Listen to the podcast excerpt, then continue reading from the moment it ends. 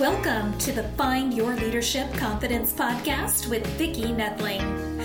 You are about to discover impactful lessons that help you grow as an individual, grow your confidence, and find the positive and good within you so you powerfully and authentically become the best version of yourself. Be sure you visit our website at www.findyourleadershipconfidence.com. While you're there, subscribe to us via your favorite network. Now, tune in, get ready, and enjoy the journey of emerging as a leader of exception in the 21st century. Welcome, everyone, to the Find Your Leadership Confidence podcast. I'm your host, Vicki Nedling, coming to you from Roswell, Georgia.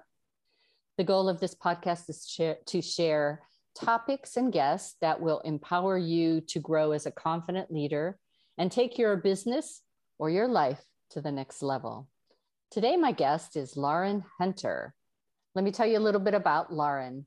Lauren is a writer who loves exploring big picture of the journey we are all on together.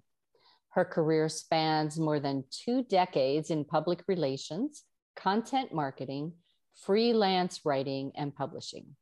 She is married to her high school sweetheart, and they live in Northern California with their four children. Please join me in welcoming Lauren Hunter. Hey, Lauren. Hi, Vicki. So nice to see you and talk to you today. Thank you for having me on your show. Yes, it's it's taken a, a few times for us to try to get together, but I'm very excited about today. I think your topic which is highly sensitive people. Uh, the HSP is the acronym. So, highly sensitive people is our topic. And I think my audience is going to be very intrigued by all of this. I always start out, though, with an easy, simple question, an icebreaker. And that question is You said that you live in um, California. Kind of give us a little bit about your home. You know, why do you like that Absolutely. part of the country? Um, that's a great question. I'm in Northern California, um, outside of Sacramento, so suburbs in the foothills off Highway 80, heading up to Lake Tahoe, which is oh. one of everyone's favorite spots, yes. whether you're from California or not. Um, we're about an hour and a half, two hours, give or take.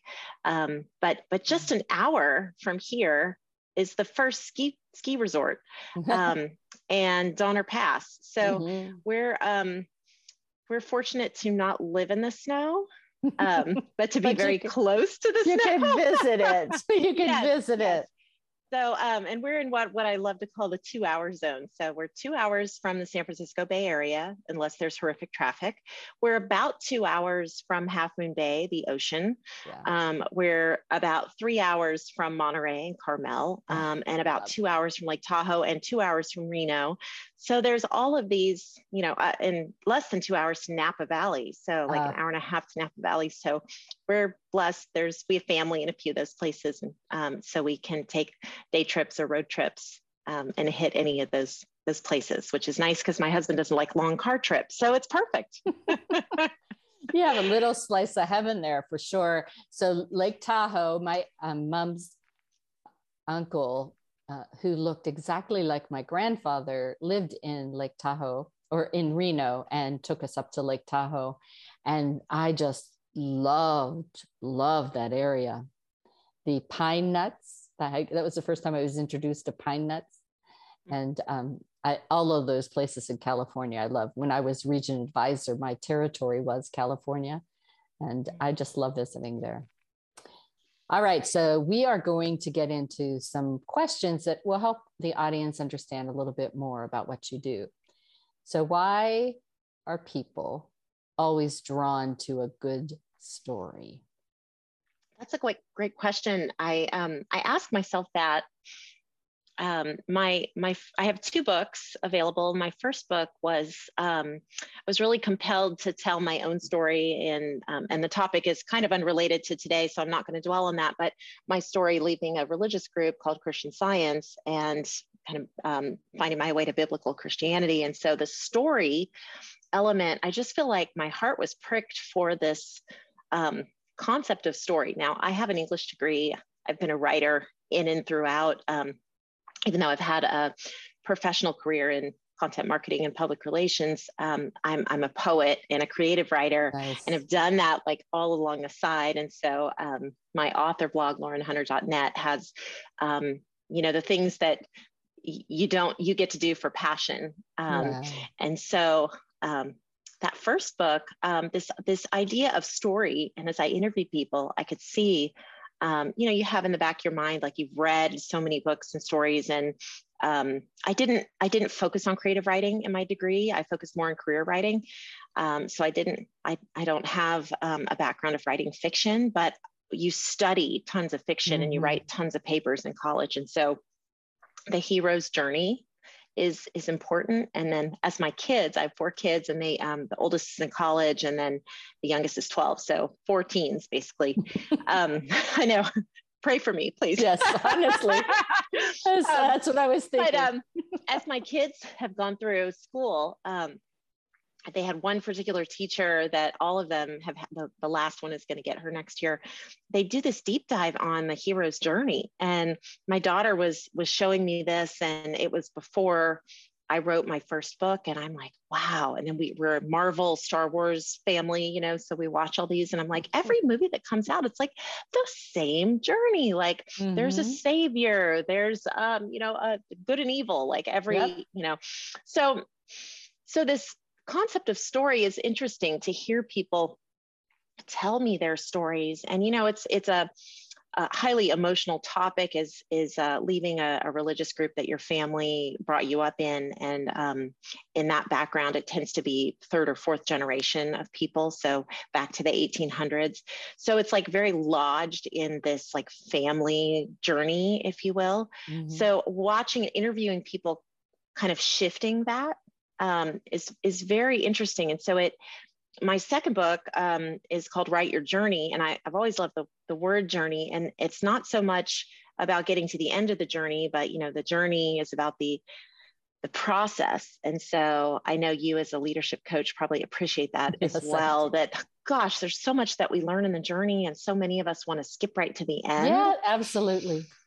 And that's actually not how things work. Right you know the all of the all of the education and the value and the blessing that mm-hmm. comes mm-hmm. from everything that we go through it's like the journey that produces that it's not the graduation or the diploma in hand or the high salary or whatever the thing is that you think that you want it's it's the steps before that that really lead up to it that mm-hmm. that create that um, that sense of accomplishment and so write your journey um, was kind of born out of this whole um, this whole process of looking at that. And it's the subtitle is a step-by-step guide to write your life story fast. And it's small um, it's only like 128 pages but um, looking at that um, the, the components of what makes a good story. Mm-hmm. um, and i don't use the word hero's journey. I use um, three three story arc i forget what i say three it's narrative arc um, three act i'm always mm-hmm. confusing it three act story structure mm-hmm. and so you have a beginning a middle and an end and so it this this book is like a small guide to help you write a slice of your life story which for your audience that could look like writing your career story um, and I, I, did this and um, recently published it on on laurenhunter.net um, but just you you kind of go high level and you look at the markers of like yeah. what are the elements of story kind of taking a bird's eye view on your own story. Um, and but it's a reproducible uh, skill to be able to take these elements of story and then as you interview someone or as you write something for a client or as you work with someone as a coach um, you're kind of drawing it's kind of this journey and these elements of story that we're drawing out of people right. Um, and so that that's why like and it feels like a passion that like I'll never be done pursuing this. Like you never get to the end, you know That's what I mean? Right. Which is kind of like in one sense, I love projects where you finish. In another sense, I love these big questions where you can just kind of ask un- unending questions. It's the um, onion peel theory. Right. Right. So that's a long, a long answer to your short question about story. Well, but it it actually brought up a question in my mind too that the, the, a lot of times people don't think their stories worth hearing. Mm-hmm. How do you answer that?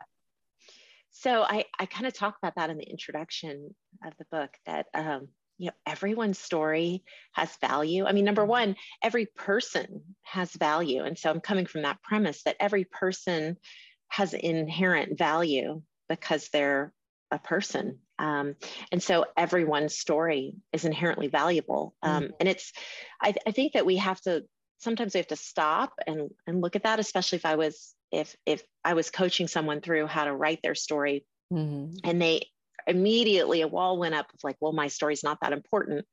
Um, you know, that's, that's a bigger fish to fry, if you will. Um, and sometimes we have to go back and maybe do do some therapy or do some self care um, and some some introspection around like what is that? Who told you that? Who told you that your story is not important?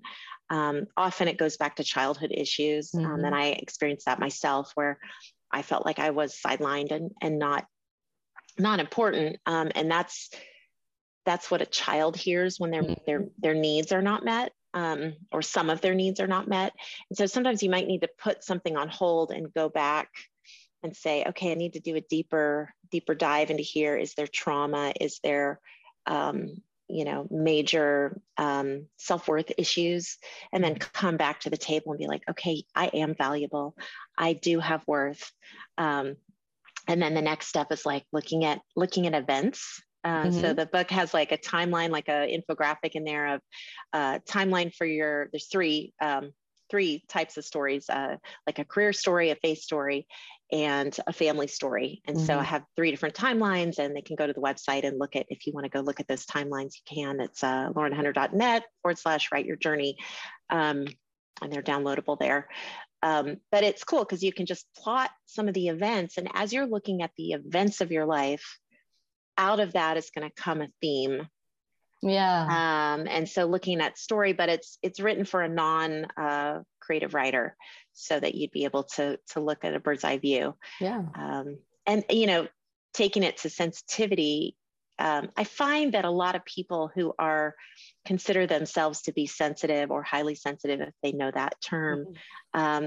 They're more they, they know that they have value and they know that um, their story is has interest and so um, being able to to step back and look at it from bird's eye view and then dial in and mm-hmm. share that sensitivity and those steps along the way is it really does everyone loves a good story yeah do absolutely. you know a person who doesn't i know uh, you know as you were talking and, and we're going to get into more about the highly sensitive person but as you were talking i was thinking about you know how you draw that out in a person and it's just through conversation really and as that person as you draw out some pieces of a story that they start then you can show them how it's interesting to you you know every person that i interview i'm amazed at the things that they've done in their life that they might think is like oh and it's like no, but no, no big deal. no. yeah right. No but that's something that is interesting. That is something that i want to know more about. And and i think as you feed that then the people will become more open and realize the value that you know what they have to say and what they and, and also i think sometimes their story makes me think of my story and that's i think what we want to happen is i want to put myself in your place what would my story look like if i did that I'm, I'm still recovering from COVID five weeks later.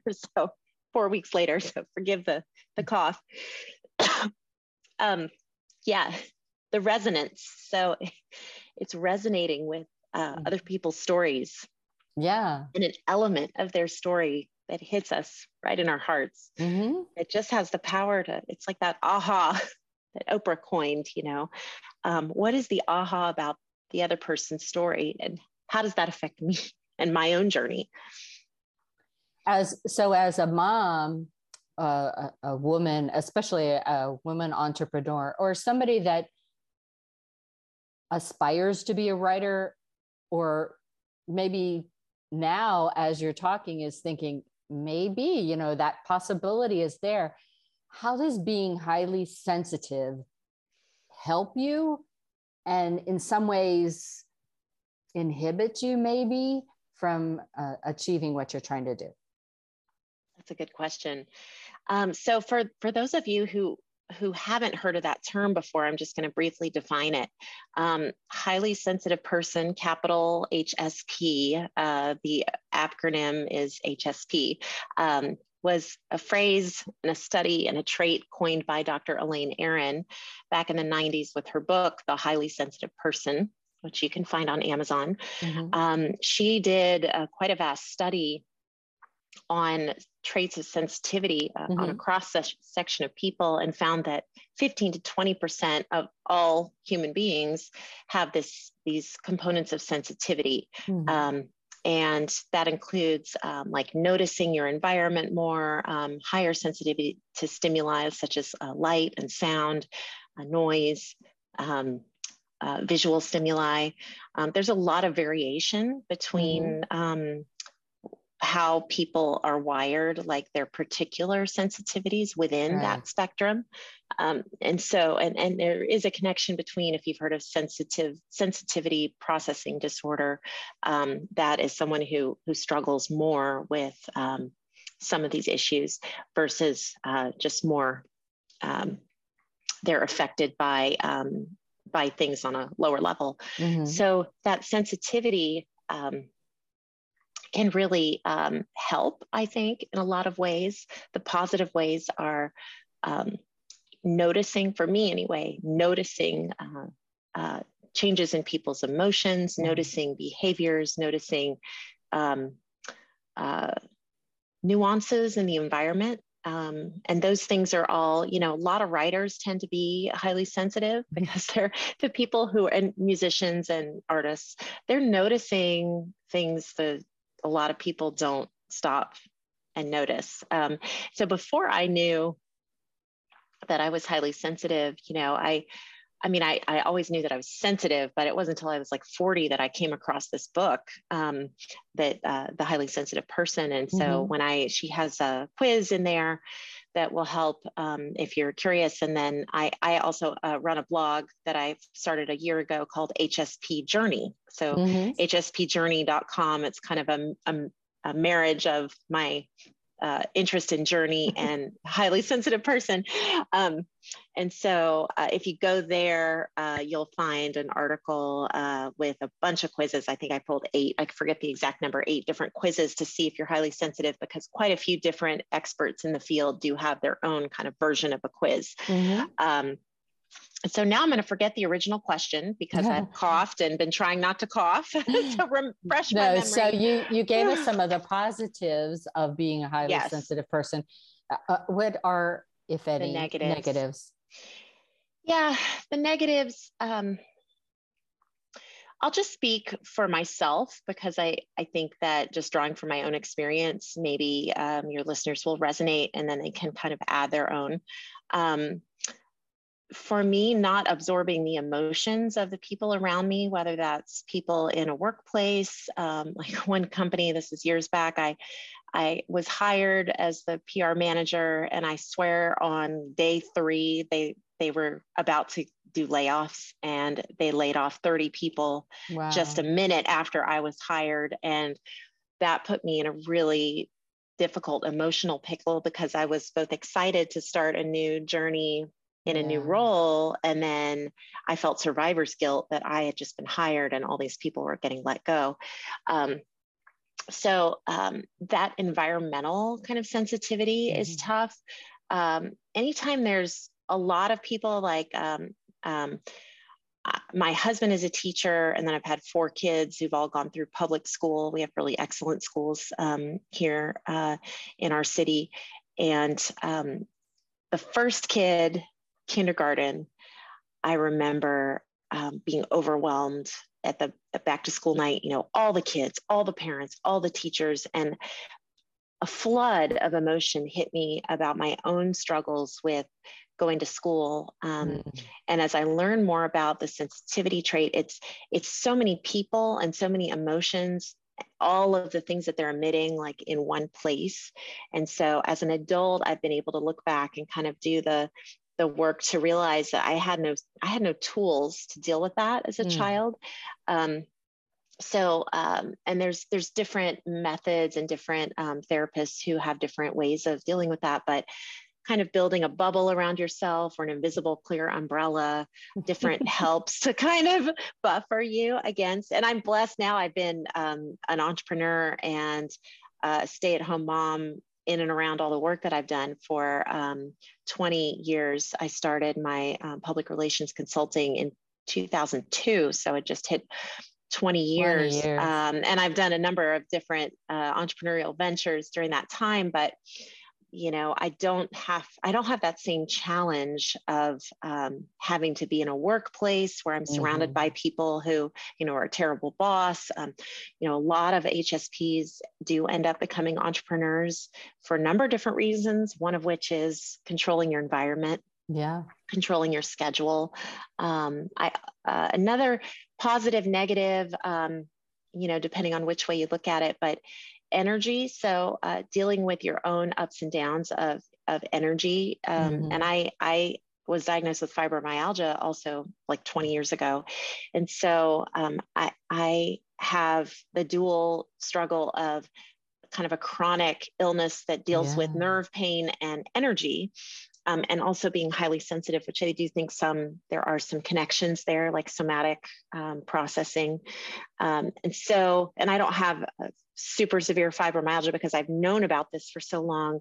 Like I, I have a power nap practice, a 20 minute power nap practice that um, I practice almost every day because it resets me in a way, um, both with quiet and self care and a brief uh, sleep period that that gives me energy for the rest of the day. And so I think often the challenges become the gift, you know, mm-hmm. and I mean, not always, but if you kind of approach it that way, that yes, I am more sensitive to a lot of different things, but it, it feeds into my creativity, it feeds into my parenting, it feeds into my self care. I think I'm a decent friend. I'm sensitive to my friends' needs. Um, I'm able to mm-hmm. love other people. I, I've learned to take care of myself in a way that allows me to pour into others. If I worked full time in an office full of people I couldn't stand, like I, I don't think that I would be the wife and mom and right. and writer that I that I am today. So, you know, you make choices along the way, and those choices kind of develop who you who you are, who you want to become, and um, I just want to encourage anyone out there listening like sometimes you you might feel stuck in maybe you are working outside the home um, you know in a job that you don't like. Um, and so sometimes those incremental changes to inch you toward um, being an entrepreneur whether it's doing something part-time in the evenings or cutting back to 30 hours a week instead of 40 hours a week like there's incremental ways to encourage yourself and to make choices toward um, you know however you want to better your life or your situation so especially for women i mean there's never been a better time to have so many options for yeah. online businesses and uh, coaching and writing and um, virtual assistant work and there's so many options yeah. so I mean, that kind of is what drew me to my anti aging wellness business as a side hustle because I needed, I was in doing a project for the, a big corporation that was full of negative people and uh, it was just not going well and i needed to influx my brain with positivity and professional development and and so neora does that every week. Every week i was uh, being around people that were positive and the self development was there. And and so it's important to to kind of give your yourself that as you said that step towards being a, a better person to address your highly sensitiveness. I wanted to know you talked a little bit about parenting. Parenting is no fun uh, sometimes. Parenting is a joy and, and is is just um, an uplifting moment at times. As a highly as a parent of a highly sensitive child, or being a mom who's highly sensitive of one to four children, if you will. Yeah. how do you manage that i'm and again looking at the positive and the negatives yeah that's that's a vast a vast topic um, so i had my kids take um, elaine Aron's. i think the website is hspperson.com It's her website um, so i had them each take her quiz and they have a, a version she has another book called highly sensitive child which is a book mm-hmm. devoted fully to parents trying to mm-hmm. understand and figure out if their kids are highly sensitive. It's very, very helpful. Um, so I had each of them take the quizzes, and like three out of four um, quizzed as positive, you know, positive for highly mm-hmm. sensitive, and um, and the, for- the the oldest one actually wrote a piece on HSP Journey. Um, the title is uh, can your highly sensitive child like grow out of being highly sensitive because he sort of um, grew out of it to a, to a degree but is still very has a high emotional um, emotional quality or um, emotion yes he he he has a depth of processing um, mm-hmm. that is there whether he thinks of himself as highly sensitive or not excuse me um, so I will say that there's a big difference between parenting highly sensitive young women and girls mm. and and young men and the culture of masculinity is quite quite different and boys and this might be true my oldest as well as my younger son um, they learn um, like the end of elementary school and that sixth grade um, seventh grade middle school zone um, that they they can't keep all their cards kind of out on the table. They sort of have to hold their cards a little bit closer to mm-hmm. the vest um, to kind of get along in boy culture and boy mm-hmm. uh, society. And so, but I've found that with with boys having a safe place to converse with them about their emotions and to give them a wide berth for exploring those emotions and expressing um, for crying if they if they are crying not to say you know um crying's not okay yeah. you know all of that Nobody stuff that passe nobody there's no crying in baseball. Yeah, yeah. no I, i'm here to tell you there's definitely crying in baseball. Yeah. Yeah. It just doesn't happen on the field you know. Uh the coach didn't want the girls to cry in a league of their own on the field, right? Yes.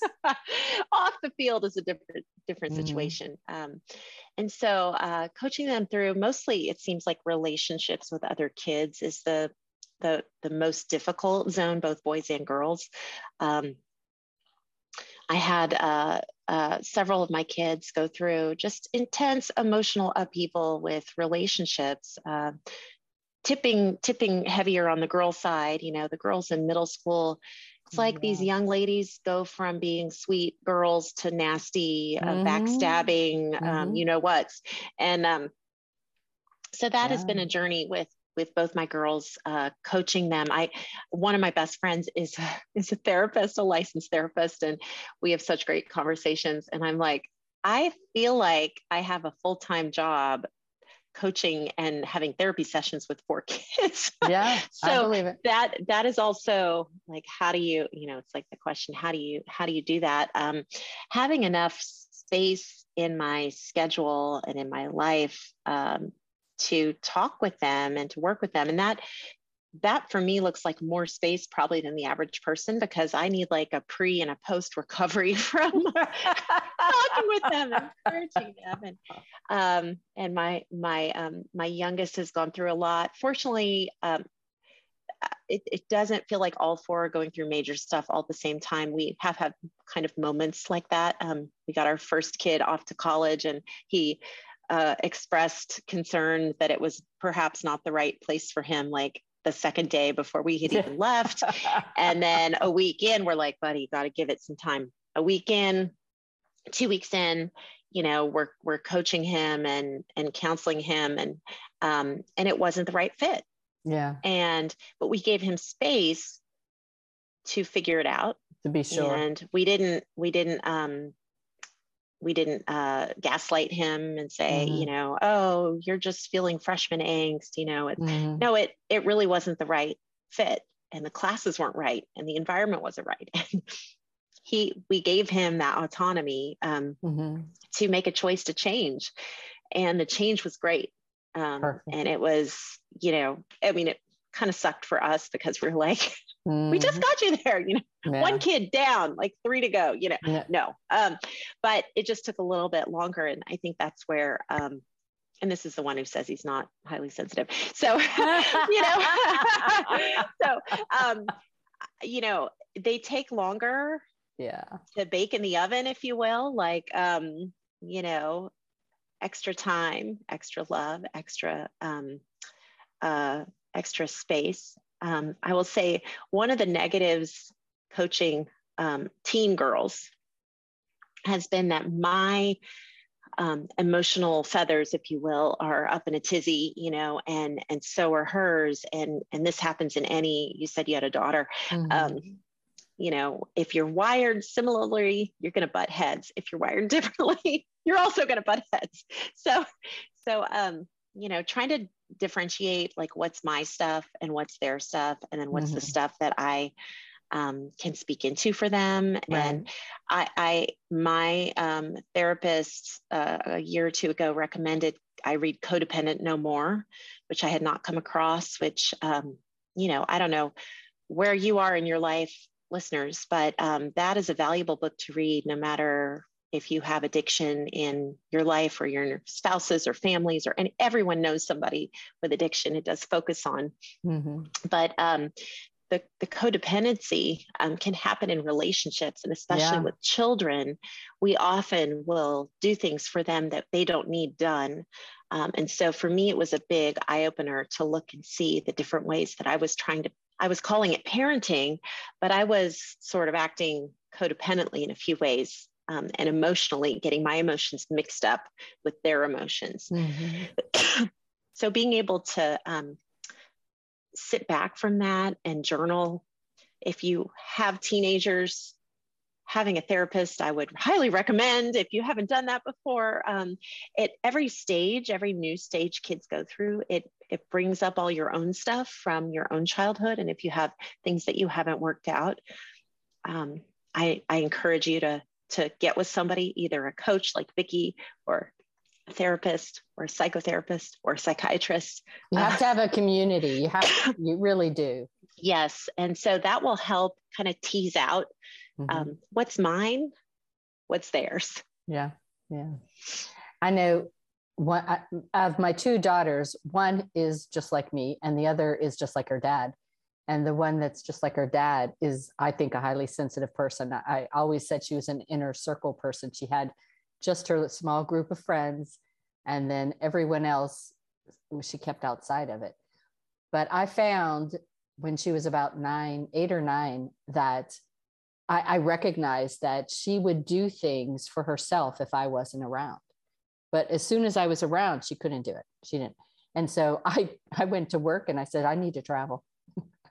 I, I need to, I, I'm, I'm, she's codependent upon me and I need to change this. And it was the right thing to do. And uh, so th- thankfully now she is uh, still doing things on her own. but I can completely yeah. agree with what you're saying. That go ahead. I did want to interject just that um, it, it seems to me like, and I, I don't have hard evidence on this, but um, in comparing with friends, like it is also maybe an asterisk, like if you think that you have sensitive kids or you are sensitive yourself, like as much as you can, try not to compare yourself to your friends. And this is maybe a good piece of advice just for anyone anywhere. But yeah. I really struggled with um, and still, you know, occasionally with um, comparisonitis, you know, mm. where you're maybe you have a, a, a church group or a play group, or you know, when they're toddlers and babies, it's all everything's new, and you're like, oh, sleeping. I had kids that didn't sleep through the night very well, and so I had to stop asking. You know, don't ask me about sleep because I'm angry about it, and my kids don't sleep through the night, and nothing works, and mm-hmm. I just have to put on the blinders and do what I can do to survive. Um, but often highly sensitive kids will be a little slower um, slower to grow up if you will slower to individuate um, they often need a little more um, extra love and mm-hmm. extra tlc um, even um, my my oldest daughter just went through learning to drive and had a lot of anxiety and um, we coached her through a lot of that um, and it it took a lot longer um, and and our son too um, so giving them a little bit of a little more grace and a wider mm-hmm. berth to like not just turn on a dime oh you're 16 boom you're gonna and yeah. and elaine Aron talks about this in highly sensitive child because her son was i think maybe closer to 20 by the time he could get his mind around driving um, so there there are things like that where it's like it's okay like listening to your child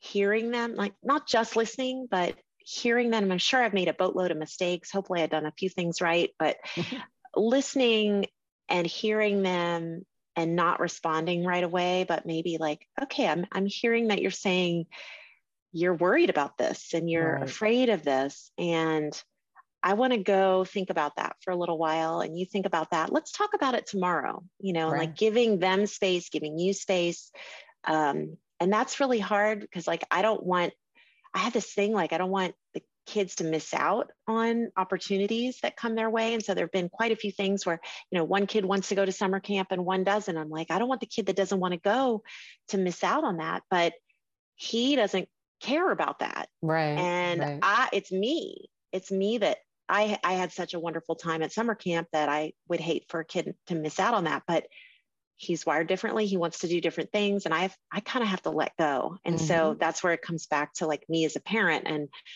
listening to them and not putting my own desires for them, you know, on top. Yeah. So remembering each child is an individual. Is an individual. Yeah, absolutely. Yeah. So how do you change careers and become an author in your midlife? Yes. Um, so I, I mentioned that I uh, have been a writer throughout, uh, whether it's public relations, or um, I started a, a blog for pastors and church leaders that was kind of, it kind of uh, got, got created out of the work that I was doing with church mm-hmm. technology companies.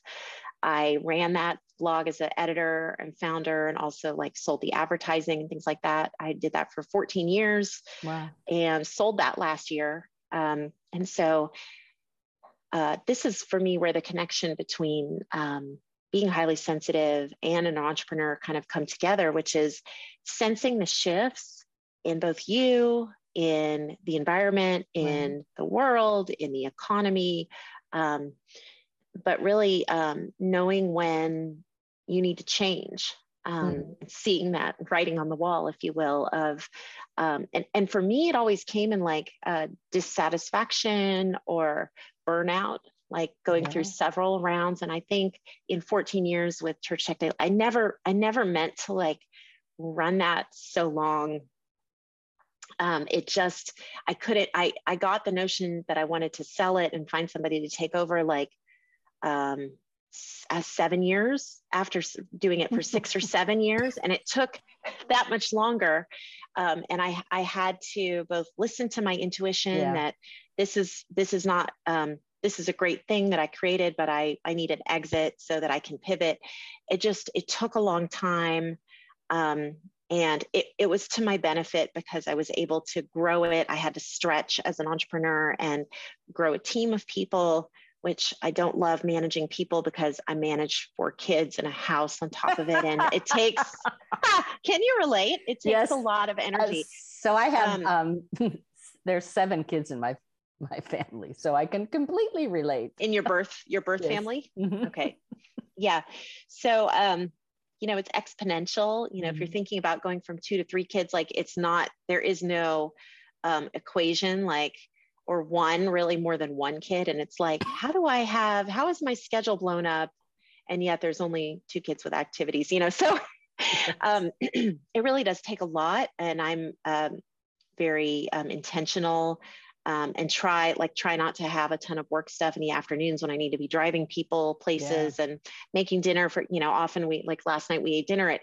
4:45 because everybody had stuff they had to get to we like to be able to sit down as a family so what that means is you know i'm revamping my schedule to make dinner at 4.30 because that's when we can all be together and that's when we need to eat and we don't like to eat crap food you know mcdonald's and stuff like that so right no offense i do like mcdonald's but we just try not to do it that often. And for family six, it's ridiculous. So, so um, all that to say, um, I was able to grow and stretch and build these systems in that um, that blog business, and then um, sold that business, made an exit. But before, all the advice uh, people had given me was like, start what you want to be doing, start it before you exit your business. Mm. Um, and I I did that to a degree. So in 2020, so I guess it was like 2018, I got the idea to write the first book, Leaving Christian Science. And then it took me because I was writing. So I started, I started writing books before I had exited mm-hmm. my day job, if you will, my my day um, business. Right. And so it that meant that it took about two and a half years to finish the manuscript. Um, I started going to writers' conferences during that time. Um, it was it was a good a good thing to start before the one ended because um, authors don't make a lot of money um, on right one book right. right. away. You need, if you're self publishing, you kind of need an entourage of books and you need to tackle Amazon ads. And um, there's a lot of like businessy stuff that you have to do um, to make a living at it. Mm-hmm. And I'm still, I'm still, that's a work in process. Um, so starting before ending something else is really valuable. And then um, uh, getting educated on that market, whatever that is that you want to pivot into, like while you still have income that you can play right. with to put toward that profession mm-hmm. is really good. So I I went to I don't know three or four different writers conferences. I joined a um, Inspire Christian Writers um, in Northern California. Mm-hmm. I got in a critique group, which was super super valuable through Inspire. Um, and I still have those critique partners today. They nice. have critiqued uh, both my books, and now I'm working on um, new new projects and so uh, building that tribe or that community around you to support you in your mm-hmm. next venture um, right. is really valuable um, and then through that process like um, telling people that you're writing a book and then actually writing the book and mm-hmm. going through that process going through that process all right. Well, we had a little bit of technical difficulty, so we're going to take Lauren off camera and uh, just conduct the rest of this with just her audio. So at least you'll re- be able to remember her name.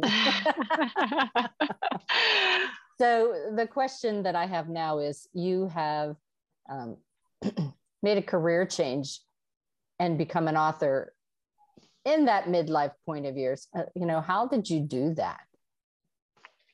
Yes, that's a great question. Um, I don't know anybody uh, in their 40s who isn't thinking about some kind of change. Yeah. So I guess it goes with the territory. Um, I got advice to start my next project or venture before I exited um, the business that I was trying to sell, churchtechtoday.com.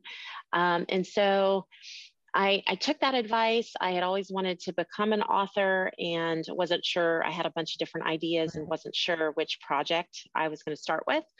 And um, I I had been praying about that and I just all of a sudden it came to me like I need to start with my story out mm-hmm. of Christian Science and yeah. so I um, I started that project in 2018 um, and did it you know in the cracks and crevices alongside my um, my day job business um, and so it took a little bit longer, but the benefit was having some income from my day job, if you will, to pour into that um, venture, which um, I had uh, I had written a book proposal and tried to go traditional publishing and was told that the people group I was trying to reach was too small. And so, because I'm already an entrepreneur, I really grabbed the bull by both horns and um, learned everything I could about self publishing by going to writers' conferences. I uh, mm-hmm. uh, got into a critique group and had my partners critique every chapter and nice. just grew a lot. Um, um, and so, so it wasn't a pivot where I like quit one job and started another job the next day. It was like they overlapped quite a bit. Um, and so that was really, uh, really great because I was able to kind of inch into it uh, and uh, launched uh, the first book in 2020 and then write your journey um, was fall of 2021 um, so i kind of came out with a bang. I really enjoyed um, the process and would love to write a book a year. We'll see if that's going to happen this year. Um, but really uh, giving yourself space to process what it is you want to do and um, play at the playground, if you will. Um, you know, sometimes you might try something and it might not be the right yeah. fit, but if you're doing that, um, you know, not as a, a, quit one job and start a, start another completely new job, like there is space for that um, curiosity uh, to see if it's a good fit. And so for me, I, I really did enjoy uh, the process of writing and learning. I'm a lifelong learner, and uh, if I'm not growing, I, I being stagnant is like not an option. I don't really enjoy that at all. And so um, now, yeah, now that I've like gone through the challenge of self-publishing twice, I I totally tell. Oh, I'm like looking for another challenge.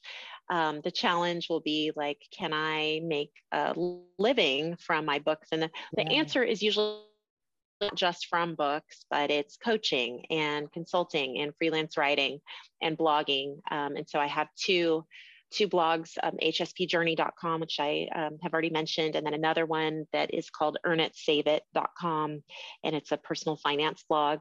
Uh, so I, I typically will take projects that relate to a passion of mine, and I uh, us, us, HSPs, we don't really enjoy uh, doing stuff that doesn't matter. So I really pursue things that I feel like make a difference and are mm-hmm. things that I'm interested in.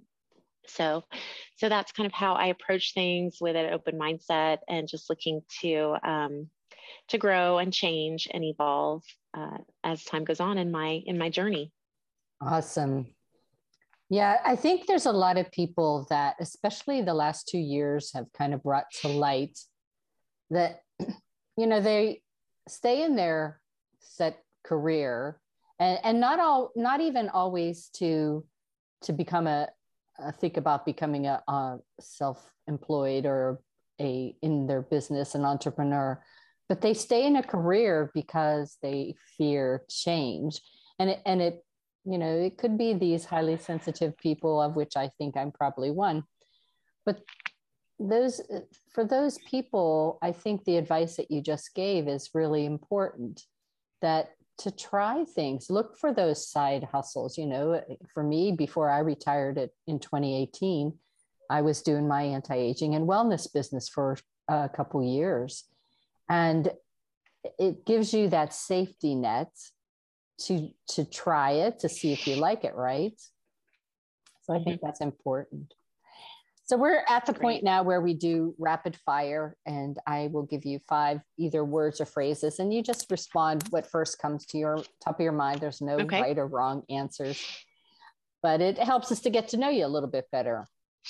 Sure. So you talked about your critique group.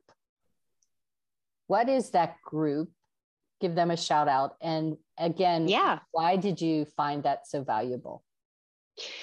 That's great question. So in in writer writer speak, um, a critique group is um, a set number of people. Um, I call them my partners, uh, my, like my writing partners. So I have two, which is kind of small. We're a trio.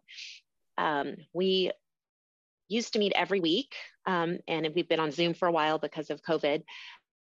Uh, so we meet every Wednesday morning for two hours, like a block. Mm-hmm. Um, we have a submission deadline. So each of us submits up to 3,000 words of either whatever project we're on, or if you're in the middle of a project, you can pause and throw a blog post in to have, you know, your group mm-hmm. look at it. So basically, it's like editing partners. Mm. Um, so you email submit, um, each of us submits to each other. My two partners, Dawn and Libby, are both writing fiction projects right now. So, so I'm nonfiction or poetry and their um, fiction at the moment. So there's variety. Um, you get to know your your friends really your partners really really well yeah. because you're talking about life so it it ticks the box for me one of the reasons i loved um, studying literature in college was all of the deep conversations that we would have about life themes and um, you know all the stuff we talked about journey like that's what i that's what i adored um, and so that is um, is wonderful for me and it often they're like a part of my um, my wellness team if you will because I, I, write about a lot of personal things and faith issues and so we have really in-depth conversations um, we meet in person from time to time now um, and so it's really valuable. You also learn to take criticism in yes. a positive way, and that is huge. And initially, that was the biggest.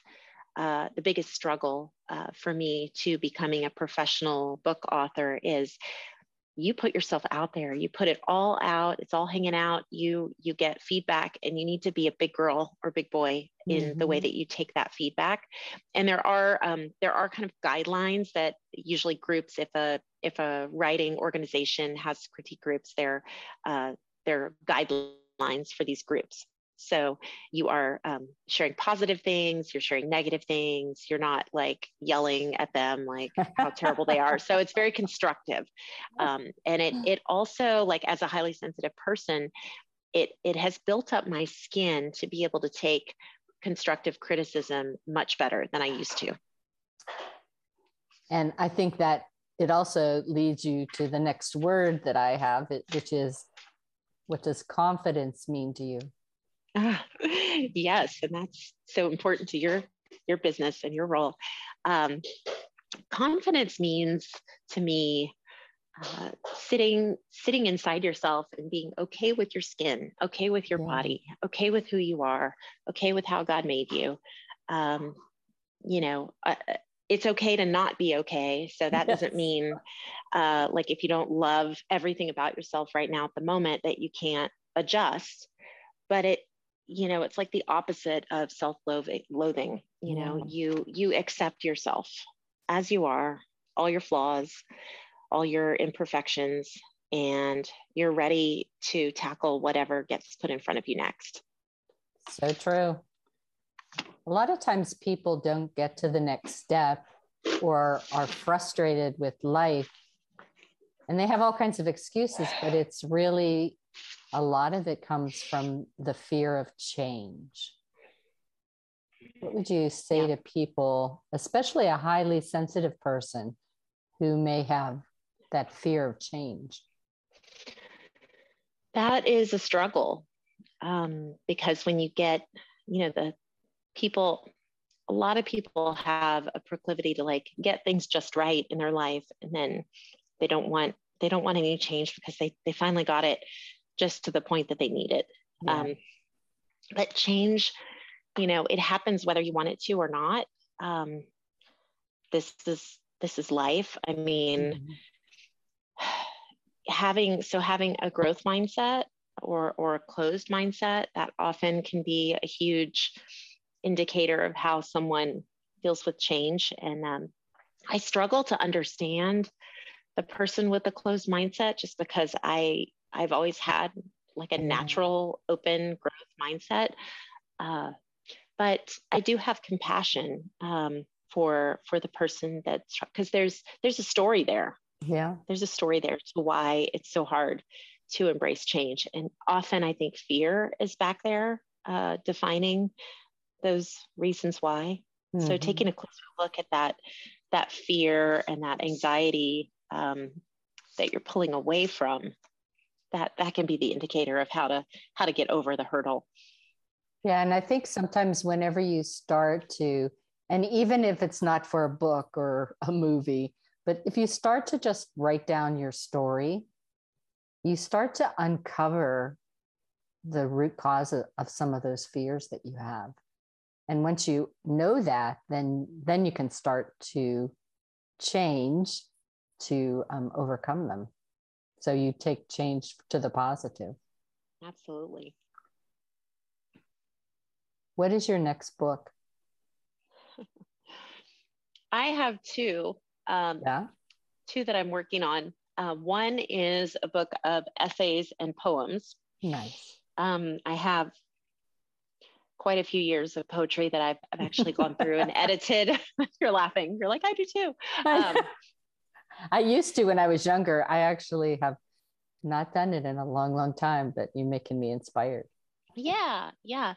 Um, so I have a book of essays and, and poetry that uh, I'm. It's it's sitting on a shelf because I wrote the uh, Write Your Journey book last year, and that that was like right in the middle. And this idea came to me, and I was like, yes, I just need to get this done. Um, so that happens, and that also is like the downside of being empathic and highly sensitive is like, oh, I need to go. This is more important today. And, you know, all fun, you know, instead of like, wait, I had a plan and it was on a spreadsheet. Like, I'm not. Oh, the shiny objects got you. I don't follow my own rules very often. I say like, oh, I, I I'm good at breaking my rules and other people's rules, you know. Oh. but um, and then I I'm working I I'm working on um an idea for uh, uh, devotions for um, former Christian Scientists who are trying to unpack some of their religious trauma.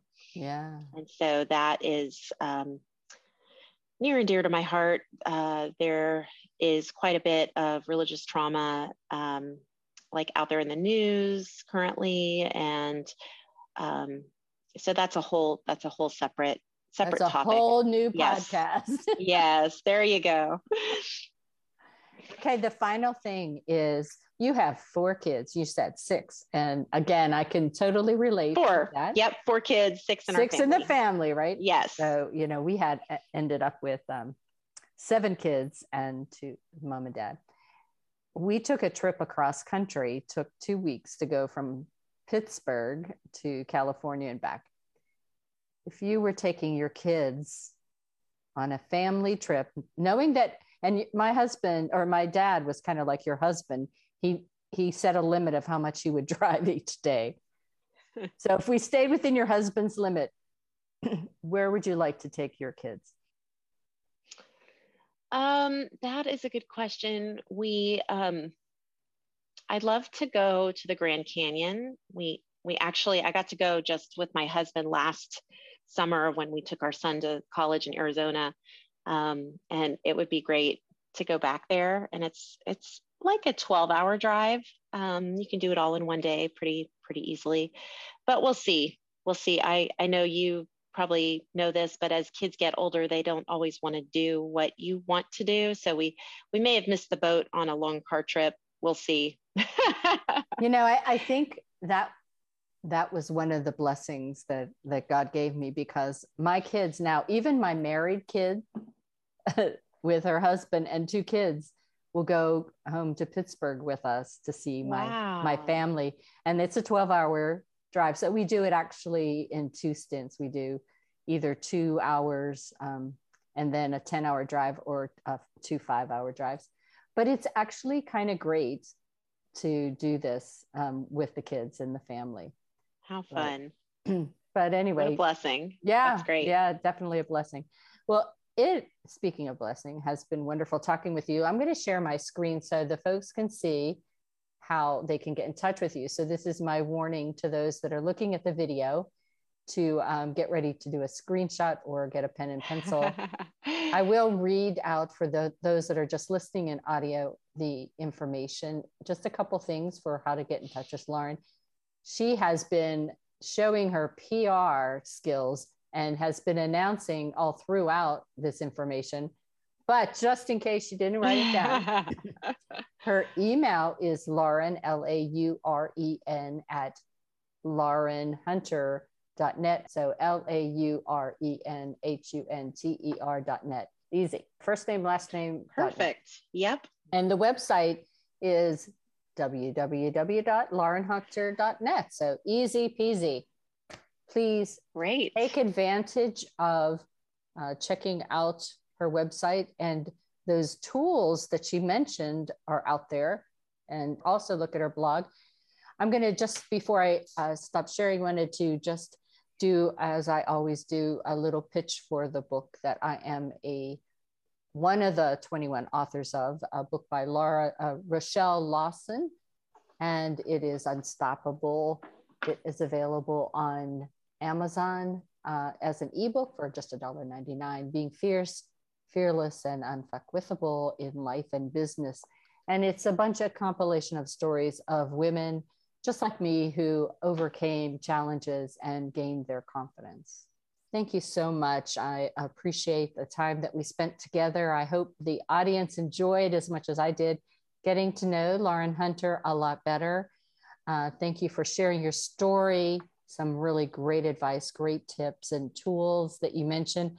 And shout outs to all of the authors that you talked about that our audience can also, as they listen to the replay, have your pen and pencil out so that you can write down some of these other authors to give you more tools to help if you have a highly sensitive child, husband, or yourself.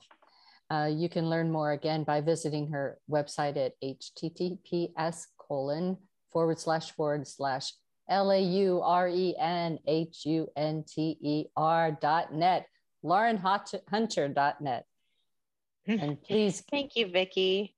Please reach out for questions that you might have with her. Um, we will uh, definitely be talking again with Lauren to, to see where she is with her ventures and some of the other topics that she brought up that I think you all would enjoy. So again, until we meet, uh, um, until next time, just please remember that life is a journey and it's up to you to enjoy the ride. This is Vicki Nettling from the Find Your, Li- Your Leadership Confidence podcast signing off. Thank you for tuning into the Find Your Leadership Confidence podcast with Vicki Nettling, where we share impactful lessons that help you grow as an individual, grow your confidence, and find the positive and good within you so you powerfully and authentically become the best version of yourself. Remember to visit our website at www.findyourleadershipconfidence.com and enjoy even more great episodes like this one. Again, while you're here, subscribe to us via your favorite network. We look forward to seeing you next time on the Find Your Leadership Confidence podcast.